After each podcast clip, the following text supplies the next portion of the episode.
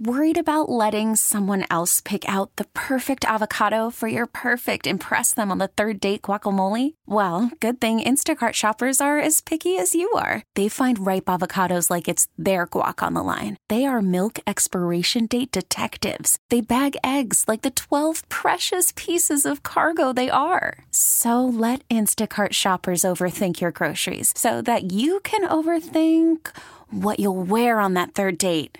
Download the Instacart app to get free delivery on your first three orders while supplies last. Minimum $10 per order, additional term supply.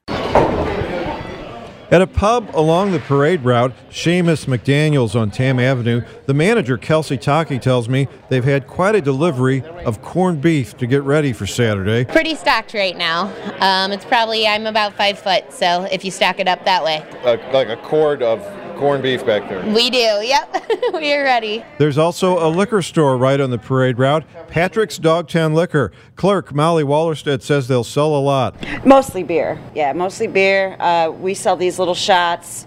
of the like airplane bottles. Jameson Irish whiskey. Jameson, yes, of course, that's the big one. Have you had the, the beer trucks pull up to help you stock up for the day? Uh, we already had one of our distributors come in yesterday, and yeah, um, our back wall in the back is just top to bottom beer. And then our cooler, which is kind of small, but it's it's stocked to the gills. so you're getting ready for an onslaught. Oh yes, of course. Yep.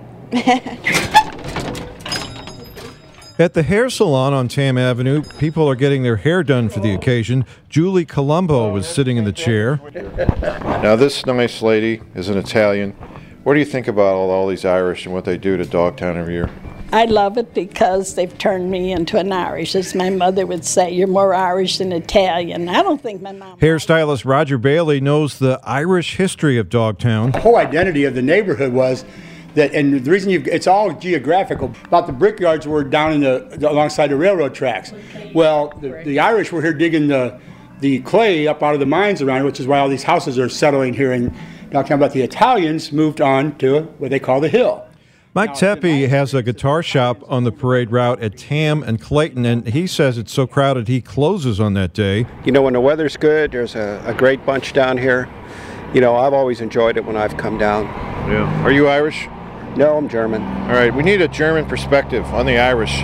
The Germans always want an excuse for a party, and so do the Irish, and that way we're the same. You know, if you tell us the wrong thing, we'll probably punch you in the nose, but then we'll shake hands and go have a beer. You're a poet. With a whole other story, I'm Kevin Killeen. Hey, Rob Bradford here. I have set out on a mission with my good friends at FanDuel to prove what I have known for some time baseball isn't boring. Now I have a daily podcast to prove it with some of the most notable people in the baseball world, screaming baseball isn't boring from the mountaintops or at least agreeing to come on our show. Players, managers, GMs, and yes, even the commissioner of baseball, Rob Manfred. It has been a constant wave of baseball's most powerful voices. So join the revolution, subscribe, and soak in Baseball Isn't Boring. Listen on your Odyssey app or wherever you get your podcast. You'll be glad you did.